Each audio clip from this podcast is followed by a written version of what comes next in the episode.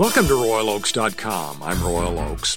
Okay, I don't know about you, but I am ready for the last, the very last conversation we are ever going to need to have about whether radical Islam is behind terrorist attacks and whether Islam is a nation of peace and whether the president is a secret Muslim, all of that stuff. It just seems like we're on this pointless, endless merry-go-round. You know, a ride that goes nowhere. You keep riding it anyway. So let's take a crack at the last conversation on this issue. See if we can somehow, some way, reach a consensus. My bottom line is, you know what? Call them anything you want. Just catch the bastards. Okay, here's the deal. The people who are committing terrorist attacks in the U.S. and around the world, in virtually every case, from 9 11 to the Boston bombers, to the San Bernardino shooters, to the Philadelphia wacko who shot an officer while the cop was sitting in his car. If you think about these terrorist attacks, and by the way, let's not forget the Fort Hood shooter. The colonel was the guy who had his business card with the Al Qaeda logo on his U.S. military business card. Incredible. Anyway, roll them all together. And what do you have as a common denominator? What's the one thing that's behind all of them? It's radical Islam, okay? It's the two words some politicians can't bring themselves to utter. So we know this. We absolutely know for a fact that radical Islam is what's caused all this terror. But we have leaders who are infuriating a good percentage of the population. Not just the Sean Hannitys of the world, but a good chunk of the population by their refusal to utter the words or even acknowledge that there's any religious component to the terror. So automatically, you have a polarized society with the progressive politicians doing and saying things that appear to make no sense whatsoever because they fly in the face of the obvious facts that everybody else knows, but you can't talk them out of it. Now, if there was ever any real, legitimate doubt about what's behind the terror attacks, the issue has to have been resolved by that Philadelphia attack. Police officer Jesse Hartnett is sitting in his patrol car, and as the surveillance video chillingly records, up comes 30 year old Edward Archer. He's wearing his flowing white robe favored by Muslim men. He runs toward the patrol car, shooting, and then sticking his hand, filled with a pistol, into the car window, squeezing off a few more shots, then running away. The video shows the police officer lurching out of his car, his left arm useless, to give chase. His left arm was useless because Mr. Archer emptied 13, count them, 13 shots into the police officer, and amazingly, the cop not only survived, but he was able to stagger out of his patrol car and chase after Archer. Now, the mayor of Philadelphia, His Honor Jim Kenney, then mounts the podium to declare to the world in no way, shape, or form does anybody in this room believe that Islam or the teaching of Islam had anything to do with the attack. This was a criminal with a stolen gun. The only problem for the mayor is that moments later, Philadelphia's police commissioner, Richard Ross Jr., decided to confuse everybody with the facts. He announced that the suspect, after his capture, said he believes the police defend laws that are contrary to Islam. He said the man wanted to talk only about his devotion to Islam Captain James Clark of the Philadelphia Police Department reported that Mr. Archer repeatedly said he followed Allah, that he pledged allegiance to Islamic State, and that is the reason I did what I did. Then there's the issue of refugees. FBI Director James Comey says there's no way we can vet incoming refugees and be sure they're not loyal to ISIS. And yet, a lot of politicians turn a blind eye to the dangers posed by the tsunami of refugees streaming out of the Syrian conflict and other Mid East war zones. Germany is still in shock over the coordinated assaults that took place on New Year's Eve, when bands of young men surrounded and sexually molested and robbed women on the streets of Cologne. The police chief of Cologne got into a little trouble for concealing that the assailants were Middle Eastern males. The mayor of Cologne, Henriette Reker, got herself into hot water when she told women that, you know, if they wanted to protect themselves, it was certainly possible to keep strange men at arm's length. She didn't explain how exactly a woman was supposed to defend herself when, as was the preference of the offenders, a woman was tightly encircled by men, grabbing at her private parts while others stole her handbag. That was their M.O. mayor announced it was absolutely impermissible to suggest that the perpetrators could have been part of the recent refugee flood into Germany. But within days, investigators reported that most of the 33 suspects rounded up were asylum seekers. But since we're having a conversation here, let's talk about the other side of the coin. The president has a strategy. He probably knows he sounds kind of stupid to a lot of smart people, but he's willing to put up with the risk because he has a plan. He says to himself, I know, I got a lot of crap for running around the world apologizing to everybody for all the stuff America has pulled for the last 60 years. But you know what? We've done a lot of bad stuff. From Vietnam to regime change back in Iran, propping up the Shah and other countries, to making up that stuff about weapons of mass destruction and taking out Hussein in Iraq. We've done a lot of bad stuff. So, doggone it, I'm here to tell the truth. Shake things up. So, I've got no reason to apologize for the apology tour. That's the president's attitude. And then he goes on in his thought process and he says, the reason I'm apologizing is not just because it's the right thing to do, it's because, doggone it, I'm a salesman. I'm a persuader. I'm the persuader in chief. And part of my audience is not only the domestic audience, but an international audience as well. And part of that audience is about 1.6 billion people who follow the faith of Islam.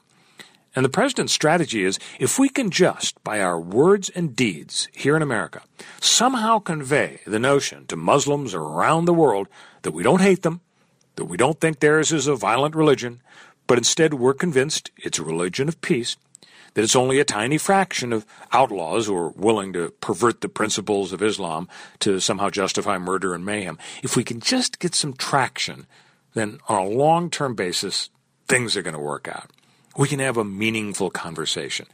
As Lyndon Johnson said, come, let us reason together. So that's the president's strategy, and he's sticking with it. And the two sides are never going to agree. Now, how can we make this the last conversation on this topic? Well, here's how. Let's acknowledge that both sides are right. That in fact, radical Islam is responsible for virtually all the terror activity in the last decade, Plus, whether the president wants to uh, utter the words or not, that's simply the reality about terror in the world in 2016. Let's also acknowledge that we don't want to come across to the Muslim world as if we hate them and want them dead. So, how do you accomplish both goals and end this merry-go-round? I think it's pretty simple. You have your PR campaign. You can love bomb the Muslim world with the message, we don't hate you, and at the same time, you do what you have to do behind the scenes. I'm fine with President Obama continuing his PR campaign, trying to convince the Muslim world that we don't think Islam is a religion of violence. But what we need to do is make sure we are deterring and preventing and investigating terror. Now, our experience in New York gives us some terrific guidance as to how to beef up our fight against terrorism. Here's the deal. Several years ago, New York law enforcement authorities, NYPD and others, representatives of the mayor's office, prosecutors, they came up with an idea. They realized that people who are likely to commit acts of terrorism in the New York City area are very likely to follow a pattern. They will be disaffected from overseas.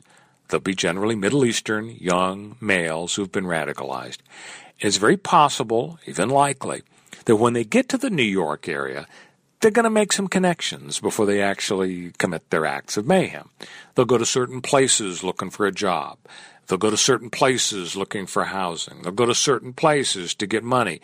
And so this program in New York City focused its investigation on people and places, stores, organizations, internet cafes, where, according to law enforcement information, it was more likely that terrorists might be there, young, male, Middle Eastern, disaffected, radicalized Islamists.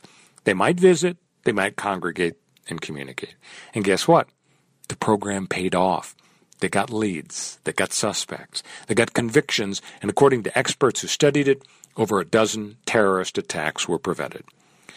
But at some point, the American Civil Liberties Union got wind of this, and they got all bent out of shape about the New York City Police Department's Muslim intelligence program. The ACLU assumed that the cops are made up of a bunch of bigots who hated Muslims, so they filed a lawsuit, and of course the city wimped out. They cut a deal to curtail the program.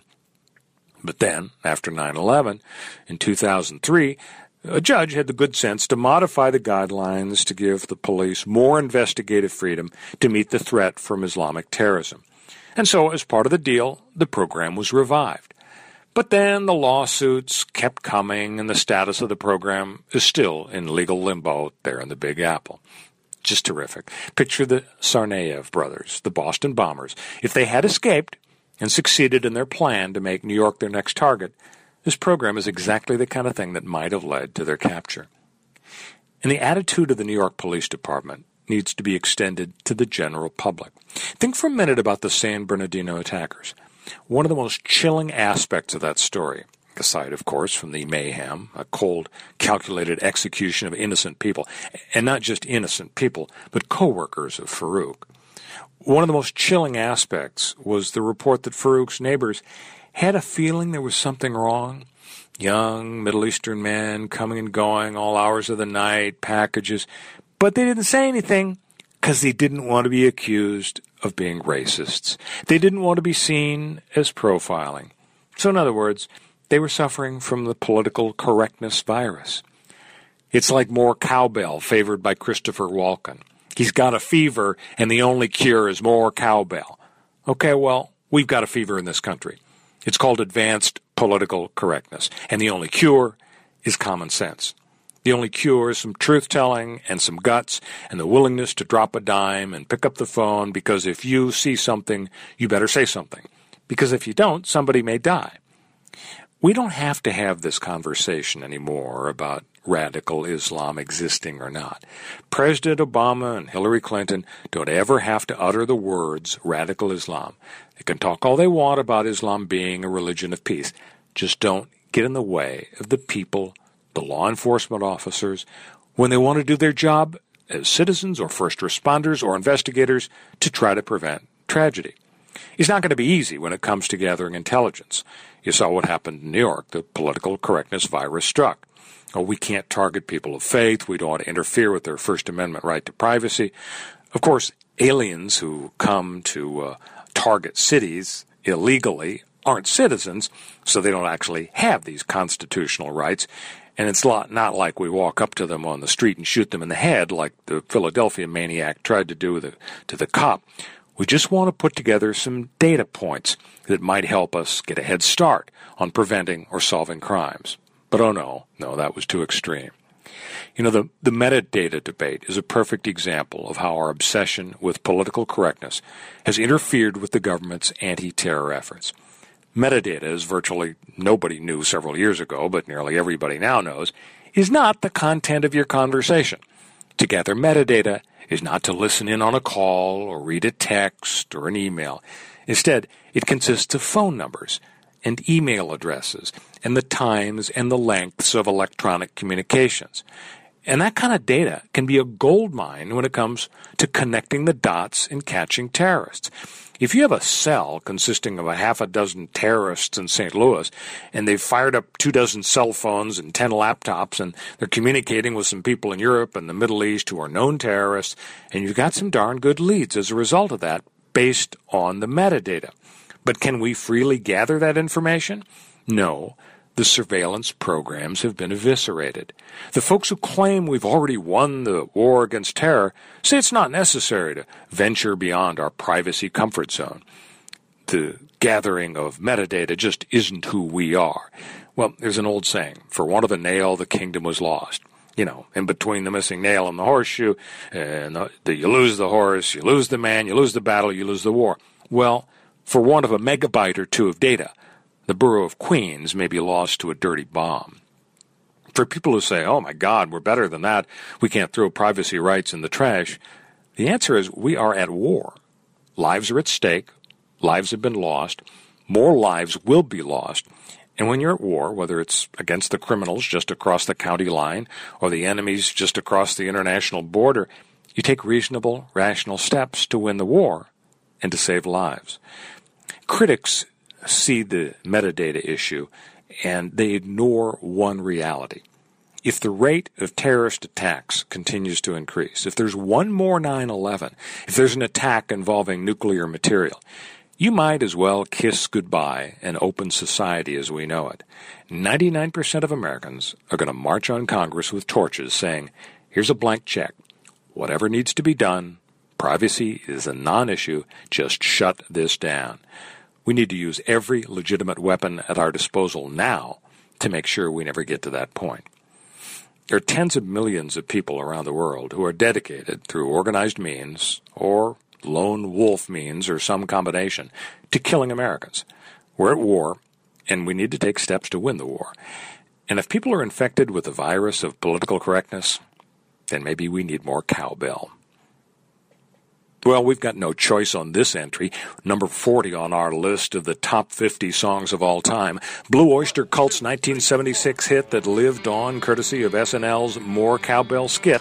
Here's a Will Ferrell version of Don't Fear the Reaper.